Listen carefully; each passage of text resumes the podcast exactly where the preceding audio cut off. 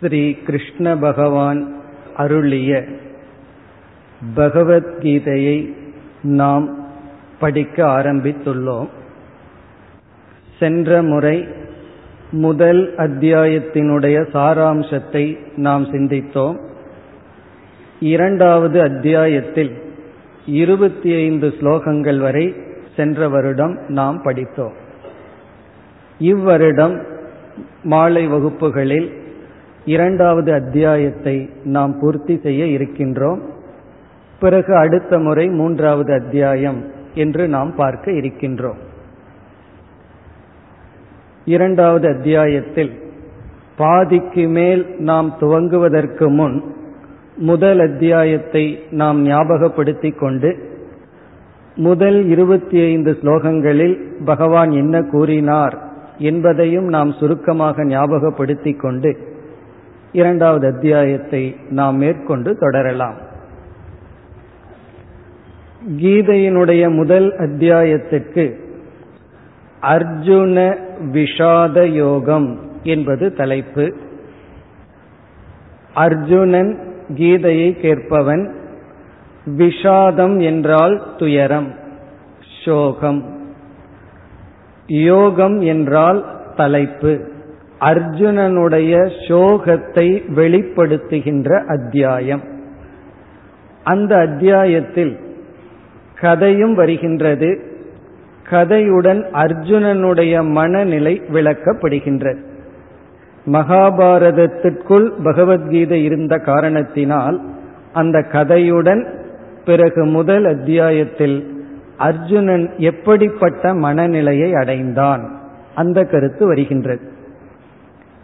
அந்த மனநிலையை இப்பொழுது சுருக்கமாக பார்ப்போம். அனைவருக்கும் கதை தெரியும்.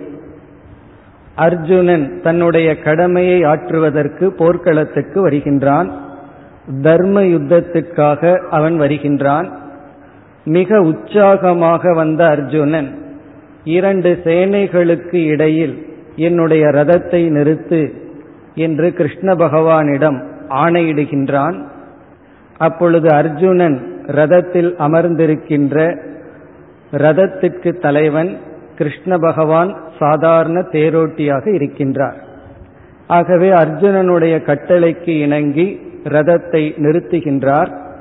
அப்பொழுது அர்ஜுனன் பீஷ்மர் துரோணர் இவர்களை பார்க்கின்றார். குறிப்பாக பகவான் பீஷ்மரையும் துரோணரையும் பார்க்கும் வண்ணம் ரதத்தை நிறுத்துகின்றார். அப்பொழுது அர்ஜுனனுடைய மனதில் முதல் உணர்வு என்னவென்றால் பற்று அல்லது ராகம். பீஷ்மர் துரோணர் இவர்களை பார்த்தவுடன் அவனுடைய மனதில் பற்று அல்லது ராகம் அல்லது விருப்பு பாசம் இது ஏற்படுகின்றது. இந்த பாசத்தினுடைய காரணம் என்ன என்றால் அவன் நினைத்து பார்க்கின்றான் பீஷ்மர் துரோணர் இவர்களிடம் தான் பெற்ற இன்பங்கள் அறிவு மேன்மை இதையெல்லாம் நினைத்து பார்த்து அவர்கள் மீது பற்று என்ற ஒரு பாவனையை அடைகின்றான் இந்த ஆசைதான் அர்ஜுனனுடைய மனதில் வந்த முதல் மாற்றம். எப்பொழுதுமே ஒரு பொருள் மீது நமக்கு பற்று வந்து விட்டால் அந்த பற்று சற்று அதிகமாக பற்றி கொண்டால் அந்த பற்றானது மேலோட்டமாக இருந்தால் நாம் சுலபமாக கலைந்து விடலாம். அந்த பற்றானது இறுகும் பொழுது ஆசை திடப்படும் பொழுது நம்முடைய மனதில் ஆசை வேறு சில விதமான விளைவுகளை கொடுக்கும். என்ன விளைவுகளை கொடுக்கும் என்றால் ஆசைப்படும் பொருளுக்கு தடையாக யாராவது வந்து நின்றால் ஒரு பொருளை ஆசைப்படுகின்றோம் அந்த ஆசையானது இறுகி இருக்கின்றது அதாவது அதிகரித்து விட்டது. அந்த ஆசைக்கு யார் தடையாக இருக்கின்றார்களோ அவர்கள் பலமானவர்களாக இருந்தால் மனதில் நமக்கு பயம் ஏற்படும். அவர்கள் பலகீனமானவர்களாக இருந்தால் அவர்கள் மீது குரோதம் கோபம் நமக்கு ஏற்படும்.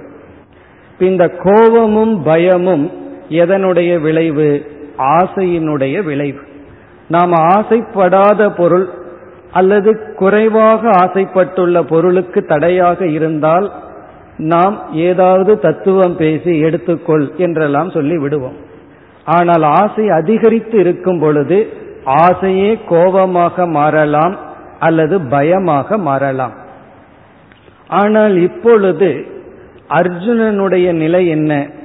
பீஷ்மர் துரோணர் இவர்களுடைய மரணம் அர்ஜுனனாலேயே சம்பவிக்க போகின்றது அவர்களை இவன் நேசித்து வேறு யாராவது அவர்களை கொல்ல வந்திருந்தால் அவன் கோபப்பட்டிருக்கலாம். ஆனால் அர்ஜுனனுடைய நிலை எதை இவன் விரும்புகின்றானோ அதையை இவனே அழிக்க வேண்டிய சூழ்நிலை. யார் மீது எதன் மீது பற்று வைத்துள்ளானோ அதை இவனே அழிக்க வேண்டிய சூழ்நிலை. ஆகவே அர்ஜுனனுக்கு பயத்திற்கோ கோபத்திற்கோ இடமில்லை. இந்த ஆசையினுடைய அடுத்த விளைவு சோகம் துயரம். காரணம் என்ன? கோபப்பட முடியாது பயப்பட முடியாது. ஆசைப்படுகின்ற பொருள் அழிகின்றது என்ற நிலை வரும்பொழுது மனதில் பற்று சோகமாக வடிவெடுக்கும். அந்த சோகத்தை தான் முதல் அத்தியாயம் விளக்குகின்றது. இந்த சோகம் என்பது பற்றினுடைய விளைவாக இருக்கின்றது. பிறகு இந்த சோகத்தின் விளைவாக இனி ஒன்றும் ஏற்படும். அதுவும் முதல் அத்தியாயத்தில் குறிப்பிடப்பட்டுள்ளது. அது மோகம் என்று சொல்லப்படுகிறது. மோகம் என்றால் மயக்கம். எது சரி எது தவறு என்று புரிந்து கொள்ளாத நிலை. எது உண்மை எது பொய் என்பதை தவறாக புரிந்து கொள்கின்ற நிலை. இந்த மோகம் என்பது அறிவில் வருகின்ற நோய் பற்று சோகம் என்பது நம்முடைய மனதில் இருக்கின்ற ஒரு விதமான பலகீனம். இவ்விதம் அர்ஜுனனுக்கு ராகம் சோகம் மோகம் என்கின்ற மூன்று மனநிலை முதல் அத்தியாயத்தில் வருகின்றது. அவனுக்கு பற்று வந்தவுடன் சோகமாக பற்று வடிவெடுக்கின்றது. மனதில் துயரம் என்று ஒன்று வந்துவிட்டால் நம்முடைய உடல் உடலினுடைய சக்தி இந்திரியங்களினுடைய சக்தி பிறகு வந்து மனதினுடைய பலம் அறிவினுடைய பலம் அனைத்தையும் இழந்து விடுவோம். அதெல்லாம் முதல் அத்தியாயத்தில் வர்ணிக்கப்படுகின்றது. காண்டீவம் ஸ்ரம்சதே ஹஸ்தாத். என்னுடைய கையிலிருந்து காண்டீவம் நழுவி விடுகின்றது. என்னால் காண்டீவத்தை எடுத்து நிறுத்த முடியவில்லை. என்னுடைய உடலெல்லாம் நடுங்குகின்றது என்று சோகமானது மிக அழகாக வர்ணிக்கப்படுகின்றது அந்த சோகத்தை தொடர்ந்து மோகம் என்ற ஒன்று அர்ஜுனனுக்கு வருகின்றது இப்ப இந்த நிலையுடன் முதலாவது அத்தியாயம் முடிவடைகின்றது இப்ப முதல் பகுதியில் கதை. கதையை தொடர்ந்து அர்ஜுனனுடைய மனதில் வந்த மூன்று உணர்வுகள். ராகம் சோகம் மோகம். இனி இரண்டாவது அத்தியாயத்துக்கு வருவோம். இரண்டாவது அத்தியாயத்தினுடைய முதல் பகுதியில் குறிப்பாக முதல் பத்து ஸ்லோகங்களில் அர்ஜுனனிடம் ஏற்படுகின்ற மன மாற்றம் பேசப்படுகின்றது. பகவான் வந்து முதல் அத்தியாயத்தில் பேசவில்லை அர்ஜுனன் தான் பேசிக்கொண்டிருக்கின்றான். தன்னுடைய சோகத்தை வெளிப்படுத்துகின்றான் பிறகு தன்னுடைய மோகத்தை வெளிப்படுத்துகின்றான். அப்பொழுது பகவான் அமைதியாக மௌனமாக இருக்கின்றார். இரண்டாவது அத்தியாயத்தில் ஆரம்பத்திலும் பகவான் பேசுகின்றார் ஒரு நண்பனை போல பேசுகின்றார். இந்த நேரத்தில் உனக்கு எப்படி இந்த சோர்வு வந்தது என்று ஒரு நண்பனிடம் பேசுவது போல் பேசுகின்றார். அதை தொடர்ந்து அர்ஜுனனுடைய மனதில் ஒரு பெரும் மாற்றம் நிகழ்கின்றது. அதுவும் ஒரு முக்கியமான மாற்றம். இதை ஏன் நாம் தெரிந்து கொள்ள வேண்டும் என்றால் எந்த மாற்றத்தை அர்ஜுனன் அடைந்தானோ அந்த மன மாற்றத்தையும் நாம் அடைந்து கீதை உபனிஷத் போன்ற சாஸ்திரங்களை கேட்கும் பொழுது அந்த சாஸ்திரம் நமக்கு விளங்கும். அந்த மன மாற்றம் அடையாமல் சாஸ்திரங்களை கேட்கும் பொழுது அந்த சாஸ்திரம் கொடுக்கின்ற அறிவானது வெறும் புத்தியில் மட்டும் இருக்கும் நம்முடைய வாழ்க்கைக்கு பயன்படாது. அனபியாசே விஷம் சாஸ்திரம் என்று சொல்வார்கள். அஜீர்ணே போஜனம் விஷம். அதாவது உணவு வந்து தான் நம்முடைய உடலுக்கு ஆரோக்கியத்தை கொடுக்கும். அதே உணவு வயிற்றுக்குள் அஜீர்ணமாகி விட்டால் அது விஷமாக மாறி விடுகின்றது.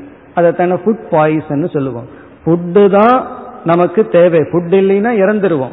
ஆனால் அதுவே பாய்சன் ஆகிறது போல அறிவே நமக்கு விஷமாகி விடலாம். இப்படி ஒரு உபதேசம். அனபியாசே விஷம் சாஸ்திரம். எந்த சாஸ்திரம்? உணவை போல. எப்படி உணவு உடலுக்கு ஆரோக்கியத்தை கொடுத்து நம்மை வாழ வைக்கின்றதோ அதே போல சாஸ்திரம் அறிவுக்கு ஆரோக்கியத்தை கொடுத்து நம்மை வாழ வைக்கின்றது.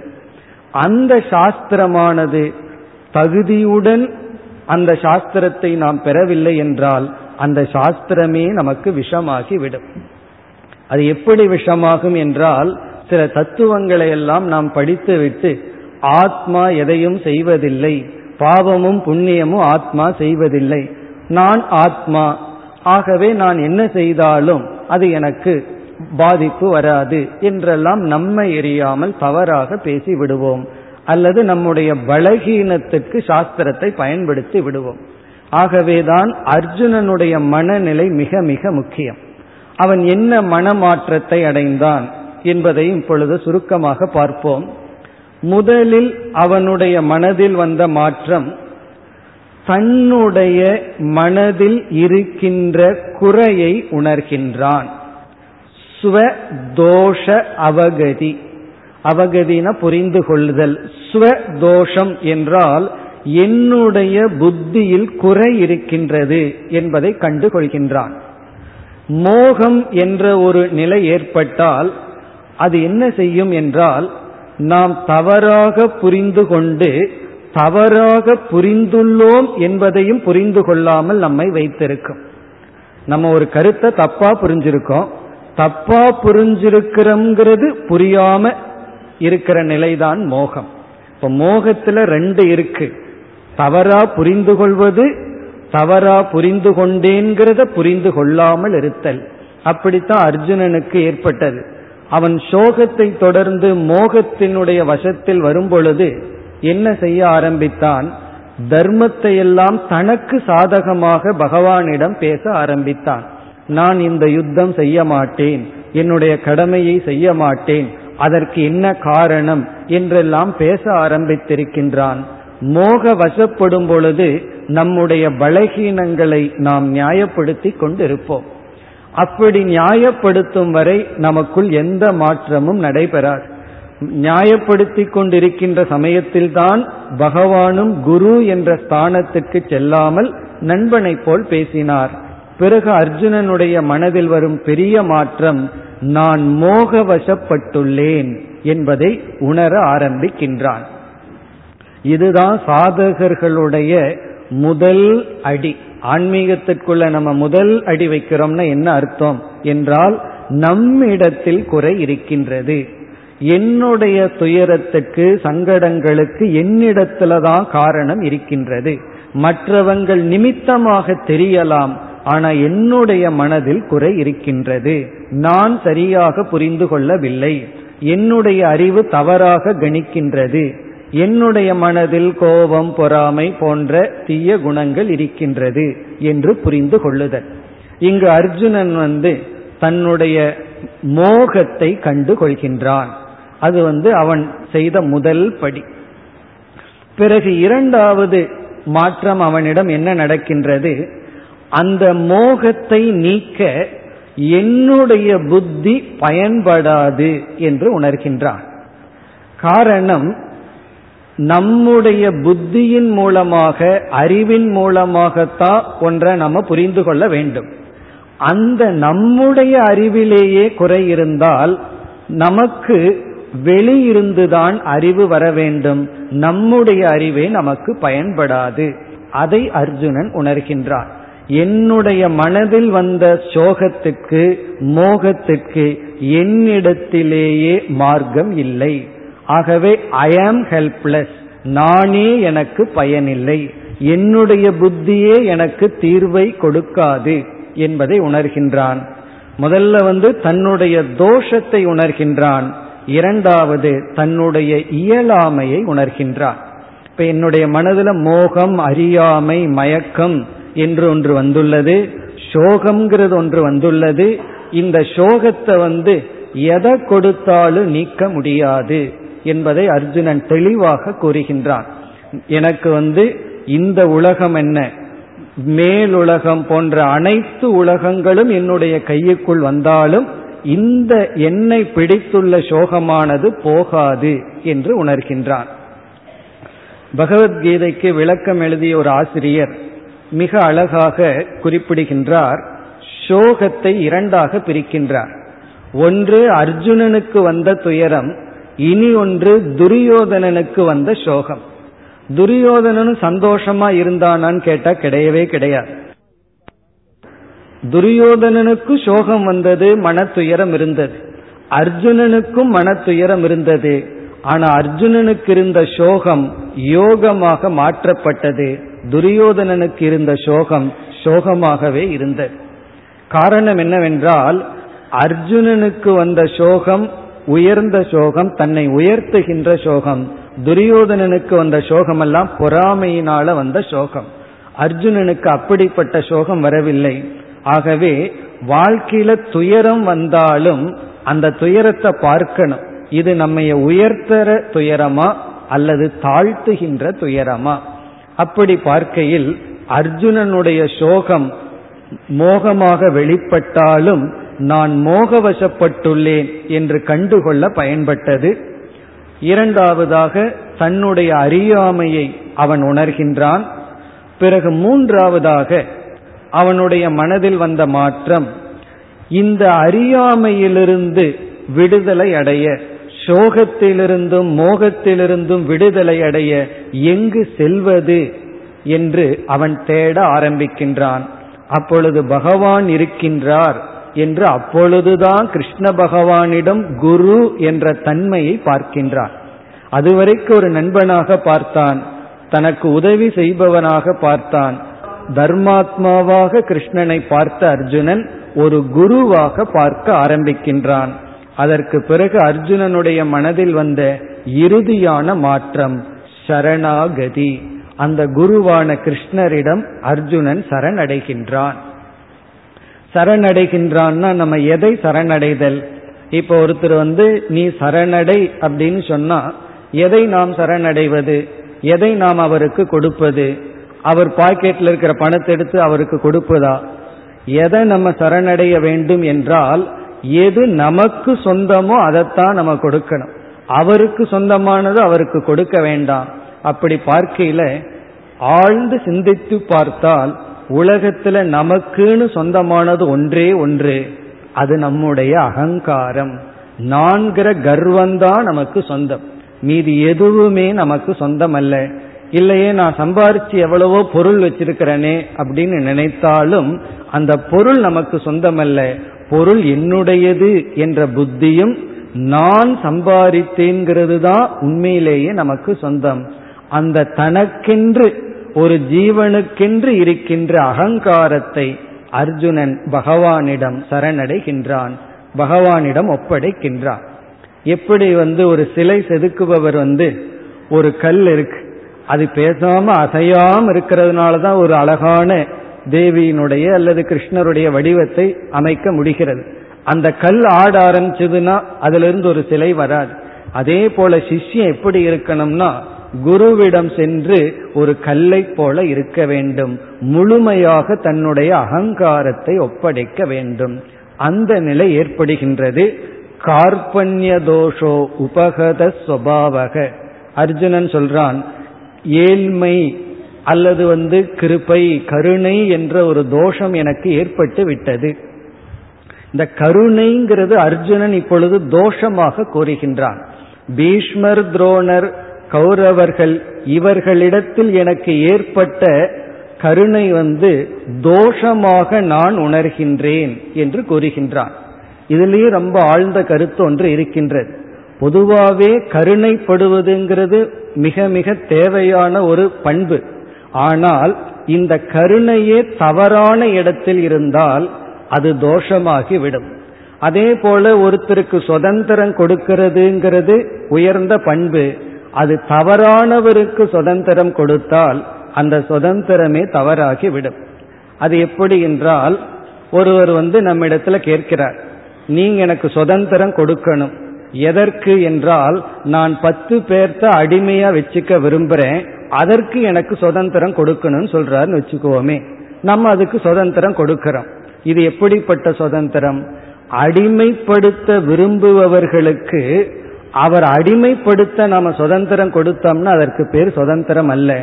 அதே போல அதர்மத்தில் இருப்பவர்களிடம் கருணை என்பதை தவறாக நாம் கையாண்டால் அது வந்து தோஷமாகி விடும் ஆகவே இந்த இடத்துல வந்து அர்ஜுனன் கருணை என்கின்றது எனக்கு இப்பொழுது தோஷமாக மாறி என்னுடைய புத்தியானது எது தர்மம் எது அதர்மம் என்று எனக்கு தெரியவில்லை. எது எனக்கு நன்மை எது எனக்கு தீமை எதுவும் எனக்கு தெரியவில்லை. ஷாதி மாம் துவாம் பிரபன்னம் உங்களிடம் சரணடைகின்றேன் என்று சரணடைகின்றான். இது இரண்டாவது அத்தியாயத்தினுடைய முதல் பத்து ஸ்லோகங்களினுடைய சாராம்சம். இப்ப நம்ம என்ன முயற்சி செய்யணும்? கீத படிக்கும் பொழுதும் உபனிஷத் படிக்கும் பொழுதும் அர்ஜுனனுடைய மன மாற்றத்தை நாம் உணர்ந்து அந்த மாற்றத்துக்கு முயற்சி செய்து கொண்டு இருக்க வேண்டும். அதுல குறிப்பா நம்முடைய மனதில் இருக்கின்ற குறையை பார்க்க வேண்டும் தோஷத்தை பார்க்க வேண்டும். ஆனா இந்த உலகத்துல பார்த்தோம்னா அவரை பத்தி நீ என்ன நினைக்கிற இவரை பத்தி என்ன நினைக்கிறன்னா எல்லாருடைய தோஷத்தையும் நம்ம சொல்லிடுவோம் ஆனா உன்னுடைய தோஷம் என்னன்னா அவங்ககிட்ட தான் நம்ம போய் கேட்க வேண்டியது இருக்கு. காரணம் என்ன? அவங்க தான் நம்மை அனுபவித்துக் கொண்டு சொல்லிக் கொண்டிருக்கின்றார்கள். அது அப்படியே மாற வேண்டும். நம்முடைய மனதில் இருக்கின்ற குறைகள் என்ன? என்னிடத்தில் என்ன குறை இருக்கின்றது என்பதை பார்க்க வேண்டும். இது முதல் படி. பிறகு வந்து என்னுடைய மனமே என்னுடைய குறையை நீக்காதுன்னு உணர வேண்டும். அதற்கு பிறகு சரியான உபாயத்தை நாம் கையாண்டு அதை நாம் திருத்திக் கொள்ள முயற்சி செய்ய வேண்டும். இது வந்து அர்ஜுனனுடைய மனநிலை. இனி அடுத்ததாக இரண்டாவது அத்தியாயத்தில் பகவானுடைய உபதேசம் பதினோராவது ஸ்லோகத்தில் ஆரம்பம் ஆகின்றது அங்குதான் பகவான் முழு கீதையினுடைய சாரத்தை வைத்துள்ளார். முழு பகவத்கீதையில என்னதான் இருக்கு என்றால் சோகத்திலிருந்து விடுதலை அடைதல் என்பதை பயனாக கொண்டுள்ளதுதான் பகவத்கீதா என்ற சாஸ்திரம். மனதில் உள்ள துயரம் மனதில் உள்ள பொறாமை அல்லது ஆழ்ந்த மனதில் உள்ள ஒரு நிறைவின்மை அதை நீக்குவதற்காக உருவாக்கப்பட்டதுதான் இந்த சாஸ்திரம். இதுல பகவான் எத்தனையோ கருத்துக்கள் சாதனைகளை பேசியிருந்தாலும் மையமாக பகவான் எந்த ஒரு கருத்தை கூறியுள்ளார் என்றால் மனதில் உள்ள துயரத்தை நீக்குவதற்கான உபாயம். இப்ப மனதில் இருக்கிற துயரத்தை நீக்கிறது அப்படிங்கிறது லட்சியம். அதுதான் மோக்ஷம். அதைத்தான் ஜீவன் முக்தி என்று கூறுகின்றோம். அதற்கு உபாயம் என்ன? அதை கூறியுள்ளார். பண்டிதாக ந அனுசோச்சந்தி. ஞானிகள் துயரப்பட மாட்டார்கள். இப்படித்தான் பகவான் ஆரம்பித்துள்ளார். ஞானிகள் துயரப்பட மாட்டார்கள்ங்கிற வார்த்தையை நம்ம விசாரம் செய்தால் பிறகு யார் துயரப்படுவார்கள்? அஜானிகள் துயரப்படுவார்கள். அப்படி என்றால் துயரத்துக்கு காரணம் என்ன என்று கேட்டால் அறியாமை துயரத்துக்கு காரணம். சரி துயரத்திலிருந்து விடுதலை அடைய என்ன உபாயம்? ஞானம் உபாயம். இப்ப ஞானத்தினால அறியாமையை நீக்கி அதனால நம்ம வந்து துயரத்தையும் நீக்க வேண்டும். இப்ப இந்த கருத்துடன் தான் பகவான் ஆரம்பித்தார். தரதி சோகம் ஆத்மவித்துன்னு சாந்தோக்கிய உபனிஷத்துல ஒரு வாக்கியம். நாரதர் வந்து சனத்குமாரரிடம் சென்று எனக்கு என்னென்னலாம் அறிவு இருக்குன்னு சொல்றார். பூத வித்யா தெரியும் பிரேத வித்யா தெரியும் நட்சத்திர வித்யா தெரியும் நான்கு வேதங்களும் இலக்கணங்களும் அனைத்தும் தெரியும்னு சொல்லிட்டு பிறகு என்ன சொல்றார்? சோகம் பகவோ சோச்சாமி இருந்தாலும் எனக்குள்ள சோகம் என்பது நீங்கவில்லை. அதற்கு அங்கு சனத்குமாரர் ஆத்ம தத்துவத்தை உபதேசம் செய்து ஆத்மாவை அறிந்தவன்தான் சோகத்திலிருந்து விடுதலை அடைகின்றான். அந்த கருத்தை பகவான் மையமாக வைத்துக்கொண்டு கீதையை அறிமுகப்படுத்துகின்றார்.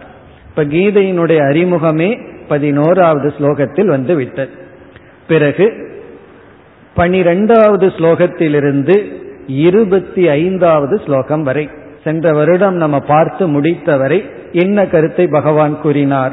என்பதையும் இப்பொழுது சுருக்கமாக ஞாபகப்படுத்தலாம். அதாவது அர்ஜுனனுடைய மனநிலையில் இப்பொழுது துயரம் மேலிட்டு இருக்கின்றது. துயரத்திற்கான காரணம் என்ன என்று கேட்டால் தான் விரும்புகின்ற பீஷ்மர் துரோணர் இவர்களுடைய பிரிவு அல்லது இவர்களுடைய மரணம். ஆகவே அதையே நிமித்தமாக வைத்து பகவான் உபதேசத்தை ஆரம்பிக்கின்றார். நீ பீஷ்மர் துரோணர் இவர்களுடைய உடல் அழிந்துவிடும் என்று துயரப்படுகின்றாயா? அல்லது பீஷ்மர் துரோணர் இவர்களுடைய உடலுக்குள் அழியாமல் விளங்கிக் கொண்டிருக்கின்ற ஆத்மா என்ற ஒரு தத்துவத்தை நினைத்து துயரப்படுகின்றாயா என்று கேட்கின்றார். இதிலிருந்து பகவான் நமக்கு என்ன அறிமுகப்படுத்துகிறார் என்றால் நாம் ஜீவர்கள் என்றெல்லாம் நம்மை நாம் அழைத்துக் கொள்கின்றோம். நமக்கெல்லாம் ஜீவாத்மா என்று பெயர். ஜீவன் சொல்வதற்கு காரணம் உயிருடன் இருக்கின்றோம். ஜீவதி இது ஜீவக. நம்மெல்லாம் ஜீவித்துக் கொண்டிருக்கிறதுனால நமக்கு ஜீவர்கள் என்று பெயர். பிறகு நான் நான்கிற வார்த்தையும் நம்ம பயன்படுத்தி கொண்டிருக்கின்றோம். இந்த நான்கிற சொல்லுக்கு என்ன பொருள் அப்படின்னு கேட்டா நான் நான் சொல்றமே இந்த நான்கிற சொல்லுக்கான பொருள் என்ன என்று கேட்டால் நம்ம என்ன பதில் சொல்லுவோம்? நான் நடக்கின்றேன் அப்படின்னு சொல்லும்போது என்னுடைய உடல் தான் நான்கிற சொல்லுக்கு பொருள். நான் இப்பொழுது சிந்தித்துக் கொண்டிருக்கின்றேன் என்று சொல்லும் பொழுது நான்கிற சொல்லுக்கு நம்முடைய மனம்தான் பொருளாக இருக்கின்றது. ஆனால் நான்கிற சொல்லுக்கு சில சமயம் உடலா இருக்கு சில சமயம் மனமா இருக்கு. இப்ப நம்ம டாக்டர் கிட்ட போய் நான் சரியில்லைன்னு சொல்ல மாட்டோம். என்னுடைய உடல் சரியில்லைன்னு சொல்லுவோம். இப்ப அங்க போன உடனே என்ன பண்ணிடுறோம்? நான்கிறது மனமாகி என்னுடைய உடல் ஆயிரு. பிறகு நான் நின்று கொண்டிருந்தேன். நான் அமர்ந்து கொண்டிருக்கின்றேன் சொல்லும்போது நான்கிறது மீண்டும் உடலாகி விட்டது. இப்படி நான்கிற சொல் மாறி மாறி பயன்படுத்தப்பட்டுள்ளது. அந்த இடத்துலதான் சாஸ்திரம் நமக்கு ஒரு புதிய அறிவை கொடுக்க போகின்றது. அந்த புதிய அறிவு என்னவென்றால் நான்கிற சொல்லுக்கு கண்டிப்பாக ஜடமான உயிரற்ற ஒரு தத்துவம் பொருளாக இருக்க முடியாது. அதுல நமக்கு சந்தேகமே கிடையாது. யாராவது வந்து நீ ஜடமா? அப்படின்னு கேட்டா நம்ம வந்து இல்ல நான் ஜடம் இல்லைன்னு சொல்லுவோம். ஒரு கால் இல்ல நான் ஜடம்னு சொல்றாருன்னு வச்சுக்குவோமே அப்படி அவர் சொல்ல வேண்டும் என்றாலும் அவர் ஜடமா இருக்க முடியாது. ஜடமா இருந்தா நான் ஜடம்னு அவர்னால சொல்ல முடியாது. ஆகவே நான்கிற சொல்லுக்கு கண்டிப்பாக உயிருடைய உணர்வுடைய ஏதோ ஒரு பொருள் இருக்க வேண்டும். அந்த நான்கிற சொல்லுக்கு உணர்வுடைய உயிருடைய ஒரு தத்துவம் பொருளாக இருக்க வேண்டும். பிறகு என்ன ஆகிவிடுகிறது என்றால் அந்த உணர்வுடைய உயிருடைய ஒரு தத்துவத்துடன் ஜடமான உடலும் கலந்து நான்கிற சொல்லுக்கு பொருளாக இருந்து வருகிறது. இப்ப நான்கிற சொல்லுக்கு நம்ம என்ன பொருள் பண்ணிட்டு இருக்கோம்?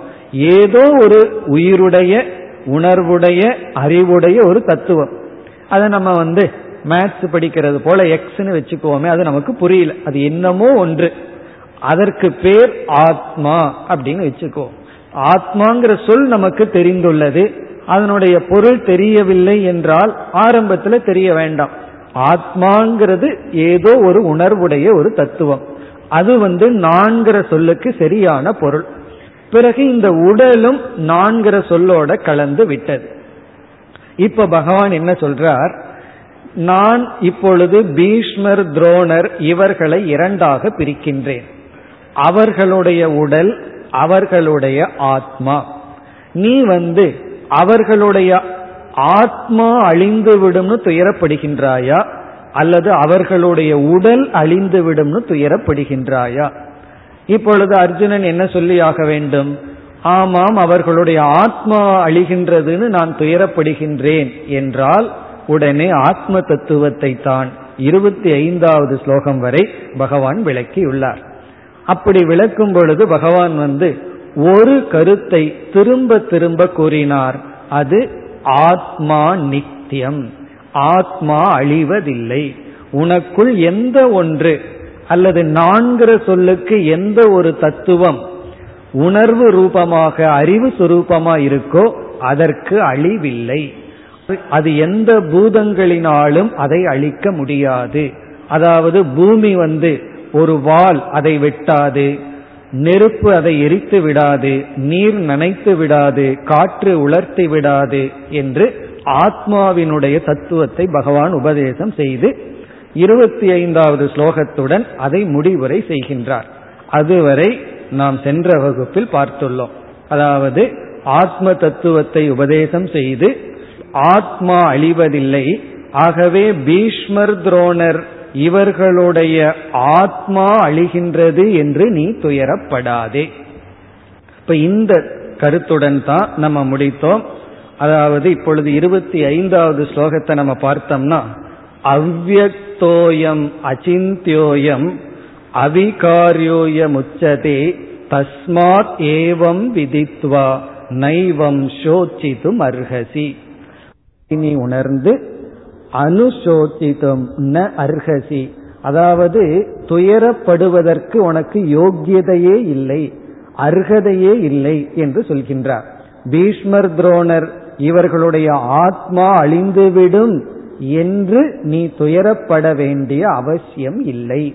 இவ்விதம் சொல்லி முடித்துள்ளார். இந்த ஆத்ம தத்துவம் தான் இரண்டாவது அத்தியாயத்தினுடைய மைய கருத்து.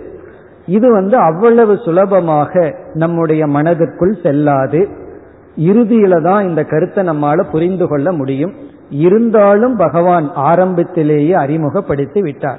இந்த ஆத்ம தத்துவத்தை மீண்டும் பகவான் ரொம்ப சீரியஸா பேச போற இடம் பதிமூணாவது அத்தியாயம்தான்.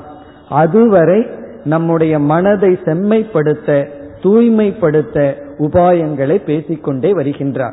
இப்போ உபனிஷத்துக்கள்ல சாதனைகளும் இருக்கும் ஆத்ம விசாரம் அதிகமா இருக்கும். பகவத்கீதையில் ஆத்ம விசாரம் ஆங்காங்கு வருகின்றது. பிறகு நம்மை பண்படுத்தத்தான் சாதனைகளை பகவான் கூறி வருகின்றார். இதுவரை நம்ம பார்த்து முடித்தோம். இனி மேற்கொண்டு நாம் தொடரலாம். இனிமேல் இந்த இருபத்தி ஆறாவது ஸ்லோகத்திலிருந்து இவ்வருடம் இந்த அத்தியாயத்தை முடிக்கலாம். இந்த இரண்டாவது அத்தியாயம் வந்து முழு பகவத்கீதையினுடைய சாராம்சம். இது வந்து முகவுரையா இருக்கு. அதே போல பதினெட்டாவது அத்தியாயம் பார்த்தா முடிவுரையாக இருக்கின்றது. இடையில வந்து விளக்கமாக இருக்கின்றது. அதனால இதுல நுண்ணிய கருத்துக்கள் பல இருக்கின்றன. நம்ம இதுல முக்கியமான சில கருத்துக்களை மட்டும் பார்ப்பதற்கு நமக்கு காலம் உண்டு. பிறகு விளக்கமெல்லாம் ஒவ்வொரு அத்தியாயத்திலையும் நாம் பார்க்கலாம். இப்ப நமக்கு கிடைத்த காலத்தில் இந்த இரண்டாவது அத்தியாயத்தை நாம் பூர்த்தி செய்யலாம். இனி இருபத்தி ஆறாவது ஸ்லோகத்திற்கு வந்தால் பகவான் என்ன சொல்கின்றார்? அர்ஜுனன் வந்து கேட்கலாம் ஆத்மா அழிவதில்லைங்கிறதெல்லாம் யாருக்கு தெரியும்? ஏதோ நீங்க சொல்கிறீர்கள் அதை நான் உணரவில்லை. ஏதோ நமக்குள்ள ஆத்மான்னு ஒன்று இருக்கு. அது அழியாம இருக்கு. பீஷ்மர் துரோனுடைய ஆத்மா சரி என்னுடைய ஆத்மா மற்றவருடைய ஆத்மா அழிவதில்லை. இதெல்லாம் எனக்கு தெரியாது. இந்த ஆத்மாவை பற்றியெல்லாம் நான் கண்டுகொள்ளவில்லை அப்படின்னு சொன்னா பகவான் வந்து என்ன சொல்றார்? ஒரு கால் ஆத்மா அழிகிறதுன்னே வைத்துக் கொள்ளேன் இதுக்கு வந்து சமஸ்கிருதத்துல அபியுபேத்தியவாதம் அப்படின்னு அர்த்தம். அபியுபேத்தியவாதம்னா நடக்காத ஒன்றை நடப்பதாகவே வைத்துக்கொண்டு பேசுதல். சரி அப்படித்தான் நடப்பதாக வைத்துக் கொள்வோமே என்று சொல்லி பகவான் வந்து அர்ஜுனனிடம் சொல்கின்றார் இருந்தாலும் நீ துயரப்பட வேண்டிய அவசியம் இல்லை. அதாவது ஆத்மா பிறந்து பிறந்து அழிவதாக நீ நினைத்தாலும் அத செய்னம் நித்திய ஜாதம் நித்திய ஜாதம்னா ஒவ்வொரு நாளும் அல்லது உடல் அழியும் பொழுதும் ஆத்மா பிறந்து அழிகின்றது. பிறகு வந்து மீண்டும் பிறக்கின்றது. இப்படி எடுத்துக்கொண்டாலும் நைவம் சோச்சித்து மர்ஹசி. நீ துயரப்பட வேண்டிய அவசியம் இல்லை. ஏன் பகவான் இப்படி சொல்கிறார் என்றால் ஒருவருடைய மனம் வந்து இரண்டு எக்ஸ்ட்ரீம்ல இருந்ததுன்னா துயரத்தினுடைய எல்லை அல்லது போகத்தினுடைய இன்பத்தினுடைய எல்லை. இந்த இரண்டு எல்லைக்குள் இருந்தால் தத்துவத்தை எல்லாம் கிரகித்து கொள்ள முடியாது. தத்துவத்தை கிரகிச்சுக்கணும் சூக்மமான ஒரு உண்மையை நம்ம புரிஞ்சுக்கணும்னா மனம் வந்து சாதாரண நிலையில் இருக்கணும். நார்மல் ஸ்டேட்ல இருக்கணும். நாம பொதுவா என்ன நினைக்கிறோம்? அப்நார்மலா வாழ்க்கையில ஏதாவது ஆனா தான் வேதாந்தம் படிக்கணும். நார்மலா இருக்கிற வரைக்கும் உபனிஷத்தோ கீதையோ படிக்க கூடாது அப்படின்னு நினைக்கிறோம். யாராவது கீதை படிச்சா உனக்கு என்ன ஆச்சுன்னு வேற கேட்டுருவார்கள். நீ இவ்வளவு நாளா நல்லாத்தேன்னு இருந்தேன். இப்போ உனக்கு என்ன ஆயிடுது? ஏதாவது தோல்வியா? பிசினஸ் சரியில்லையா? யாராவது இறந்துட்டாங்களா? இப்படித்தான் கேட்பார். காரணம் என்ன நினைக்கிறார்கள்? சாதாரணமா இருக்கும்போது இதெல்லாம் எதற்கு? ஆனா பகவான் சொல்றார் சாதாரணமா இருக்கிறவங்களுக்கு தான் இது. அப்நார்மலி நார்மலா இருந்தா தான் இது புரியுமே தவிர மனது வந்து ஏதோ ஒரு உணர்வுல வந்து எக்ஸ்ட்ரீம்ல இருந்த இந்த தத்துவம் விளங்காது. அதனாலதான் ஒருவர் சோகத்தினுடைய வசத்தில் இருக்காருன்னு வச்சுக்குவோமே. தன்னுடைய நெருங்கிய உறவினர் யாராவது இறந்து விட்டார்கள். அவர்களிடம் போய் நம்ம கீதையெல்லாம் உபதேசம் பண்ணக்கூடாது. ஆத்மா அழிவதில்லை அப்படியெல்லாம் நம்ம சொல்லக்கூடாது. காரணம் என்னன்னா அவருக்கு வந்து சோகம் வந்து மனதை தாக்கி கொண்டு இருக்கின்றது. அந்த நேரத்துல என்ன செய்ய வேண்டும்னா முதல்ல அந்த சோகத்தை நீக்கணும்.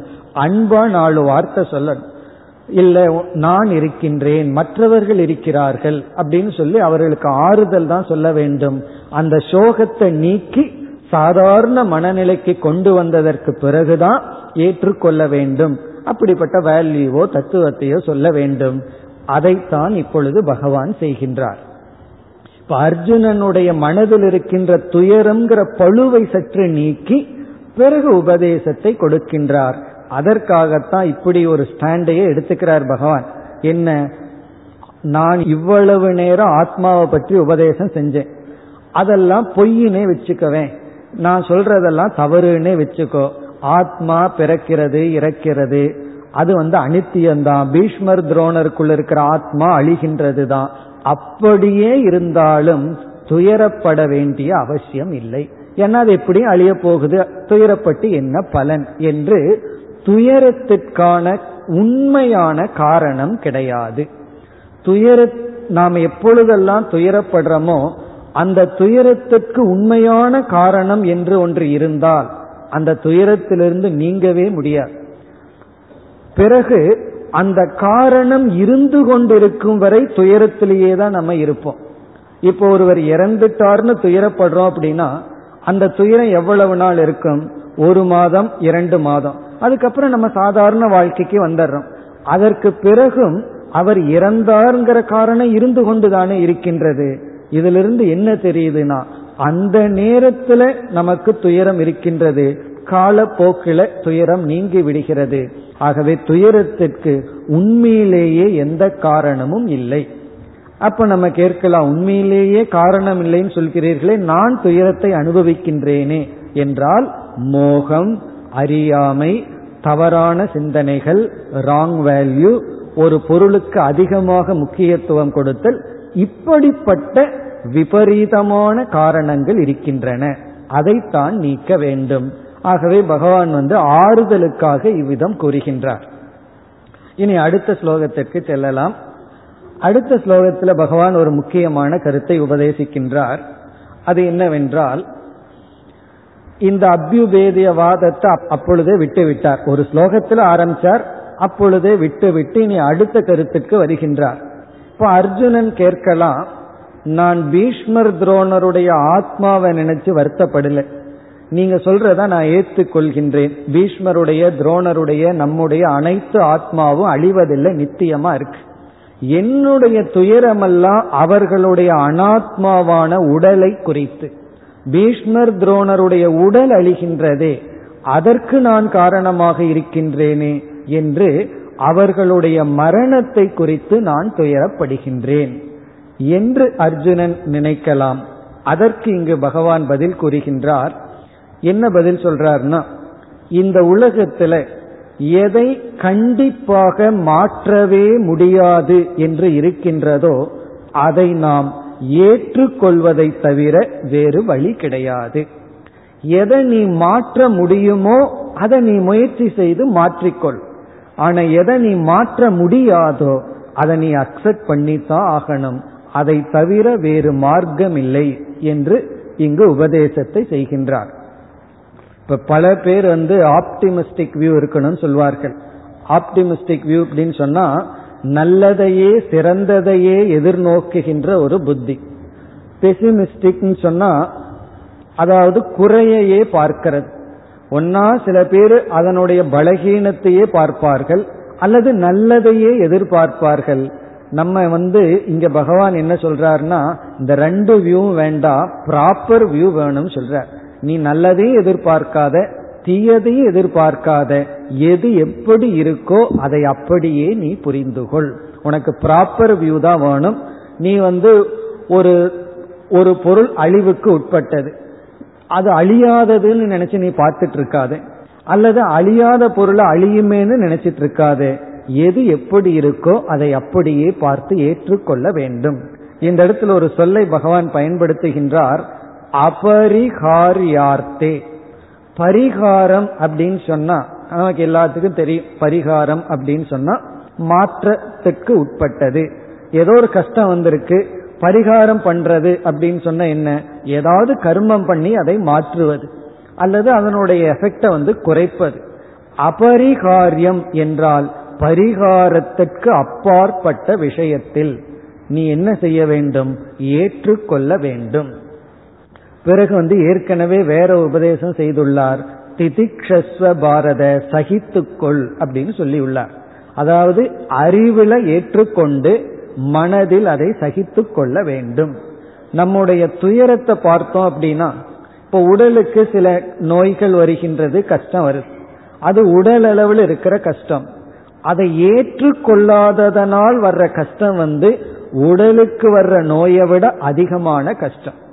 இப்ப சில சமயங்கள்ல எல்லாம் நமக்கு சில கஷ்டங்கள் வந்தால் சில நெருக்கடிகள் எல்லாம் வந்தா வேறு வழி இல்லாமல் ஏற்றுக்கொள்ள வேண்டும். வேறு வழி இல்லாமல் என்றால் அதை நீக்க தேவையான முயற்சியை கண்டிப்பாக எடுக்க வேண்டும். அந்த முயற்சி எடுத்ததற்கு பிறகும் இனிமேல் அங்கு முயற்சிக்கு இடமில்லை என்ற இடத்துலதான் அக்செப்டன்ஸ் இப்ப நமக்கு தலைவலிக்குதுன்னு டாக்டர் கிட்ட போறோம். டாக்டர் அதை கரெக்டா டயக்னோஸ் பண்ணி மாத்திரை கொடுத்துள்ளார்கள். இந்த மருந்து சாப்பிட்டா ஒரு மணி நேரத்துல சரியாகி விடும்னு சொல்கிறார். இப்ப நம்ம மருந்து சாப்பிட்டோம். அந்த ஒரு மணி நேரம் தலைவலிக்குதே அதுக்கு என்ன சியோர் என்று கேட்டா கிடையாது. அப்ப அந்த ஒரு மணி நேரம் என்ன செய்து ஆக வேண்டும்? ஏன்னா தேவையான முயற்சியை நாம் எடுத்து விட்டோம். எடுத்ததற்கு பிறகும் நம்முடைய வாழ்க்கையில் ஒன்ன சந்திக்கிறோம். இனிமேல் அங்க முயற்சி இல்லை. பொறுமையா ஏற்றுக்கொள்வதை தவிர சகித்து கொள்வதை தவிர வேறு வழி கிடையாது. இப்ப அதை இங்கு பகவான் குறிப்பிடுகின்றார். சில பேர் வந்து முயற்சி செய்யாமலேயே நான் வர்ற கஷ்டத்தை எல்லாம் ஏற்றுக்கொள்கிறேன்னு சொன்னா அது தவறு. நமக்கு எந்த சங்கடம் வந்தாலும் அதை மாற்ற முயற்சி செய்ய வேண்டும். இது உடல் மட்டுமல்ல. ஒருவரோட நம்ம பழகிட்டு இருக்கோம் அவர்களுடைய குணம் நம்முடைய குணம் டேலி ஆகல ஆனா அவர்களோட சேர்ந்துதான் வாழ்ந்தாக வேண்டியது இருக்கு. அது பெற்றோர்கள் குழந்தைகள் உறவா இருக்கலாம் கணவன் மனைவியா இருக்கலாம் அல்லது அண்ணன் தங்கையா இருக்கலாம் யாரு வேண்டுமானாலும் இருக்கலாம். அவரோடு உறவு வச்சுதான் ஆகணும். ஆனா அந்த டிரான்சாக்சன்ல கஷ்டம் வருதுன்னு சொன்னா அதை தீர்க்கிறதுக்கு எவ்வளவு முயற்சி செய்ய வேண்டுமோ அதை செய்ய வேண்டும். அதற்கு பிறகு அவரவர்களுடைய குணத்தை நாம் ஏற்றுக்கொள்ள வேண்டும். ஏற்றுக்கொள்வதுங்கிறது அறிவு பூர்வமாக பிறகு உணர்வு பூர்வமாக சகித்து கொள்ள வேண்டும். சகித்து கொள்ள வேண்டும்ங்கிற வார்த்தையே இப்ப வந்து நெகட்டிவ் சென்ஸ்ல தான் இருக்கு. நான் சகிச்சுக்கிறேன் அப்படின்னு சொல்லிட்டு மனசுக்குள்ள வெந்துட்டு முணுமுணுத்துட்டு சகிக்கிறது. அப்படி அல்ல. சகித்து கொள்ளுதல் என்றால் மன மகிழ்ச்சியுடன் ஏற்றுக்கொள்ளுதல் பொறுத்து கொள்ளுதல். இந்த சகித்து கொள்கிறது நல்ல வார்த்தை தான்.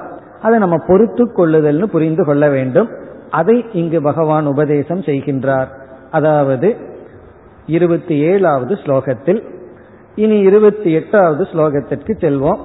நம்ம ஒவ்வொரு ஸ்லோகத்தையும் படித்து ஒவ்வொரு சொல்லுக்கான பொருளை பார்க்கறதுக்கு நேரம் இல்லை. அதனால அந்தந்த ஸ்லோகத்தினுடைய சாராம்சத்தை மட்டும் பார்த்துட்டு இருக்கோம் இந்த இருபத்தி எட்டாவது ஸ்லோகத்தில் பகவான் மரணத்தினுடைய தத்துவத்தை உபதேசம் செய்கின்றார். பிறப்பு இறப்பினுடைய தத்துவத்தை உபதேசம் செய்கின்றார். இந்த பிறப்பு இறப்புங்கிறது என்ன என்றால் அர்ஜுனன் நினைக்கின்றான் பீஷ்மர் துரோணருடைய மரணத்தினால அவர்கள் இல்லாமைக்கு சென்று விடுவார்கள். மரணம்ங்கிறது நான் எக்ஸிஸ்டன்ஸ் இல்லாமை என்று அர்ஜுனன் நினைக்கின்றான். அதற்கு பகவான் கூறுகின்றார் மரணம்ங்கிறது வந்து ஒரு ஜீவனுடைய டோட்டல் நான் எக்ஸிஸ்டன்ஸ் அல்ல. முழுமையாக இல்லாமைக்கு செல்வதல்ல. காரணம் இருக்கின்ற பொருள் இல்லாமைக்கு செல்லாது. இல்லாத பொருள் இருப்புக்கு வராது. இப்படி ஒரு உபதேசத்தை ஏற்கனவே பகவான் செய்துள்ளார். இது ஒரு பெரிய தத்துவம். ஒரு பொருள் இருக்குன்னா அதை நம்ம இல்லாம ஆக்க முடியாது. ஒரு பொருள் இல்லைன்னா அதை புதிதா உற்பத்தி செய்ய முடியாது. பிறகு என்ன நடக்கிறதுனா எல்லா உருமாற்றங்கள் தான் நடக்கின்றது. மாறிக்கொண்டுதான் இருக்கின்றது. இப்ப நம்முடைய உடல் இருக்கு மரணத்துக்கு பிறகு இல்லாமல் போவதில்லை. இது வந்து பஞ்சபூதத்திலானது. அந்த பஞ்சபூதத்தில் கலந்து விடுகின்றது. இந்த கருத்துக்கு ஐன்ஸ்டீன் தெயரியும் கூட உதவி செய்கின்றது.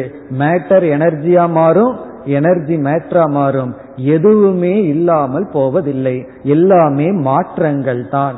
ஆகவே மரணம் என்பது ஒரு ஜீவனுடைய மரணம் என்றால் அவன் வெளித்தோற்றத்திற்கு தன்னை வெளிப்படுத்திக் கொண்டிருந்தவன் வெளிப்படுத்திக் கொள்ளாத நிலை.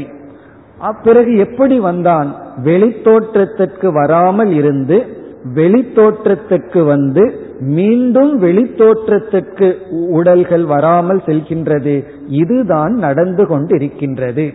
அதாவது ஜீவர்கள் தோன்றாத நிலையில் இருந்து அதாவது மாயைக்குள் இருந்து பிறகு தன்னை வெளிப்படுத்தி மீண்டும் தன்னுடைய காரண நிலைக்கு செல்கின்றார்கள். இப்ப காரணத்திலிருந்து காரியம் காரியத்திலிருந்து மீண்டும் காரணம் இதுதான் மரணம். ஆகவே மரணம் என்பது முடிவல்ல என்ற கருத்தை பகவான் குறிப்பிட்டு பிறகு அடுத்து இருபத்தி ஒன்பதாவது ஸ்லோகத்தில் எந்த ஒரு அறிவை இதுவரை பகவான் கொடுத்து கொண்டிருந்தாரோ இனிமேல் கொடுக்க போகின்றாரோ அந்த அறிவினுடைய மகிமையை பகவான் பேசுகின்றார். ஞானத்தினுடைய மகிமையை பெருமையை பேசுகின்றார். அப்படி பேசும் பொழுது இங்கு பகவான் பயன்படுத்துகின்ற சொல் ஆச்சரியம் என்ற சொல்லை பயன்படுத்துகின்றார். இது வந்து சரியான சமஸ்கிருத வார்த்தை தான் ஆச்சரியம். ஆனா அதை நம்ம தமிழ்லையும் பயன்படுத்தி இருக்கோம் ஆச்சரியமா இருக்கு அதிசயமா இருக்கு அப்படிங்கிறதுக்கு நம்ம பயன்படுத்துறோம். ஆச்சரியம்ங்கிற சொல்லுக்கு அரிது என்பது பொருள் ரேர் அவ்வளவு சுலபமாக கிடைப்பது அல்ல அப்படின்னு அர்த்தம்.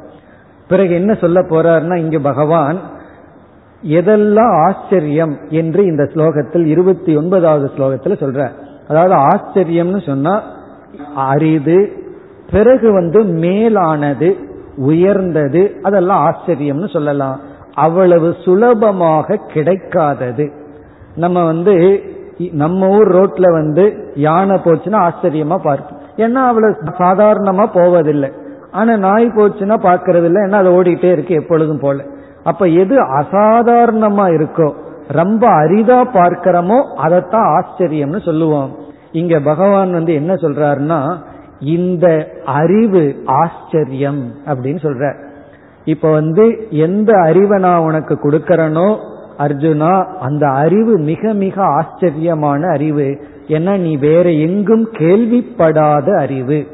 இந்த அறிவை வந்து முதல்ல நம்ம கேட்கும் பொழுதே உண்மையிலேயே நமக்கே ஒரு ஆச்சரியமா தோணும். இப்படி இருக்கின்றதா? இப்ப இவ்வளவு நாளா நான் துயரப்பட்டது வெறும் என்னுடைய கற்பனை தானான்னு ஆச்சரியமா இருக்குமா?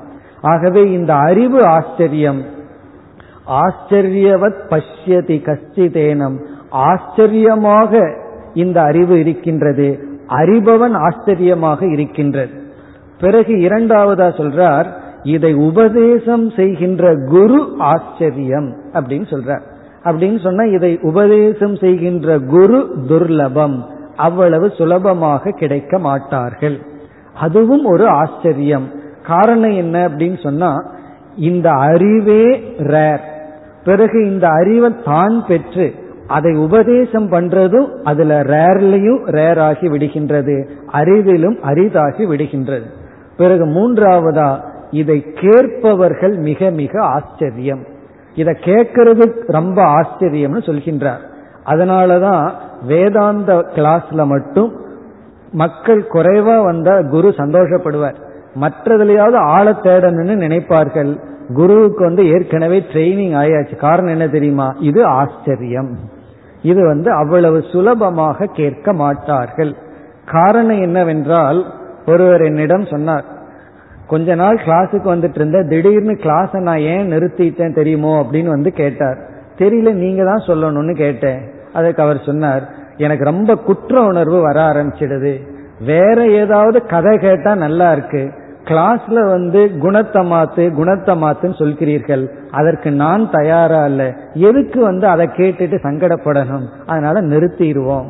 அப்ப இந்த வகுப்பே நமக்கு வந்து குற்ற உணர்வை கொடுக்க ஆரம்பித்து விடும். இவ்வளவு தூரம் கேட்டுட்டே இருக்கிறோம். ஒரு மாற்றமும் நிகழவில்லையே. அப்ப என்ன செய்யணும்னா ஒன்னா ரெண்டு பண்ணணும். நம்மைய மாற்றணும் அல்லது கிளாஸை விட்டுறணும். இந்த ரெண்டுல ஏதோ ஒன்று தான் செய்ய முடியும். என்ன இது நம்மை மாற்றக்கூடிய விஷயம். ஆகவே இங்க பகவான் சொல்றார் சிஷ்யர்கள் ஆச்சரியம். இந்த உண்மையை நாடி வருபவர்கள் மிக மிக குறைவு துர்லபம். ஏன்னா எல்லோருமே தன்னை மாத்திக்காம மற்ற மாற்றத்தை தான் விரும்புகிறார்கள். தனக்கு ஒரு கஷ்டம் வருதுன்னா சூழ்நிலையை மாற்றி கொடுங்க. ஆனா என்ன அப்படியே வச்சிருக்கணும். என்ன நீங்க மாற்றுறதுக்கு முயற்சி செய்யக்கூடாது. நான் எப்படி இருக்கிறேனோ அப்படியே வச்சுட்டு எனக்கு யாராவது கஷ்டம் கொடுத்தா அவங்கள மாத்திக்கணும். இப்ப இந்த மாதிரி என்னிடம் பேசியிருக்காங்க எனக்கு பிடிக்கல அவங்க மாறணும். சரி கொஞ்ச நாள் அவங்க இப்படி பேசுறது பிடிக்கலன்னா அவங்க வேற விதத்துல பேசணும். ஆனா எனக்கு மாற்றம் வரக்கூடாது. இதுதான் பொதுவாக மனிதர்களுடைய எண்ணம். ஆகவே பகவான் சொல்றார் அதுவும் ஆச்சரியம். பிறகு கடைசி வரையில் ஒரு ஆச்சரியத்தை சொல்றார். அது என்ன ஆச்சரியம்னா இதை கேட்க வந்த பலர் பல காலம் கேட்டும் புரிந்து கொள்ளாமல் இருப்பதும் ஒரு ஆச்சரியம். அப்படி சொல்லி முடிக்கின்றார். அதாவது இது எவ்வளவு கேட்டாலும் அது நமக்கு புரிந்து கொள்ளாமலே இருக்குமா? அதனாலதான் பிரம்ம வித்யாவுக்கு உபனிஷத் அப்படின்னு பெயர். உபனிஷத் அப்படின்னா ரகசியம்னு அர்த்தம். பரம ரகசியம்னு அர்த்தம். பகவானே சொல்ல போற ராஜ வித்யா ராஜகுஹ்யம். ரகசியத்துல பெரிய ரகசியம்னு சொல்ல போற அது எப்படின்னா ஒரு ரகசியத்தை பத்து பேர்த்துக்கு முன்னாடி சொன்னா அது ரகசியமா இல்லாம போயிடும் ஆனா இந்த உபனிஷத்தை ஆத்ம தத்துவத்தை ஆயிரம் பேர்த்துக்கு முன்னாடி சொன்னாலும் அது ரகசியமாவே இருக்குமா? காரணம் என்ன? அது புரிஞ்சாத்தேன்னு அது ரகசியம் போறதுக்கு. அப்படி இது கேட்டாலும் அவ்வளவு சுலபமாக புரிந்து கொள்வது அல்ல. அவ்வளவு ஒரு அரிதான இதெல்லாம் எதற்கு பகவான் சொல்றாருன்னா அதனால நம்ம கேட்கறத நிறுத்திடணுங்கிறதுக்காக அல்ல. முயற்சியுடன் நாம் இதை கேட்கணும். இது வந்து நமக்கு சாதாரணமா கிடைக்கக்கூடிய அறிவல்ல அர்ஜுனா. நான் உனக்கு சாதாரணமா கிடைக்கிற அறிவை சொல்லவில்லை. மிகவும் அரிதான அறிவை கொடுத்து கொண்டிருக்கின்றேன் என்று இந்த அறிவு அறிவை உபதேசிப்பவர்கள் இதை கேட்பவர்கள். இவர்களுடைய மகிமையை சொல்லி பிறகு வந்து பகவான் ஒரு படி இறங்கி வர போறார். இனிமேல் தர்ம சாஸ்திரத்தை உபதேசம் செய்ய போறார். இனி அர்ஜுனனுடைய ஸ்டாண்ட் பாயிண்ட் மாறலாம். நான் தர்மத்தின் அடிப்படையில் நான் போரிட விரும்பவில்லை என்ற சந்தேகம் வரலாம். ஆகவே இனி சொதர்மத்தை பற்றி பேசி பிறகு கர்ம யோகத்தை எல்லாம் பற்றி பேச போகின்றார்.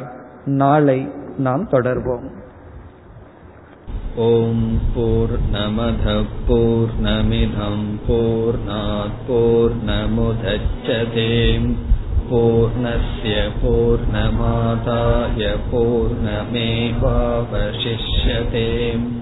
ॐ शान्ति शान्ति शान्तिः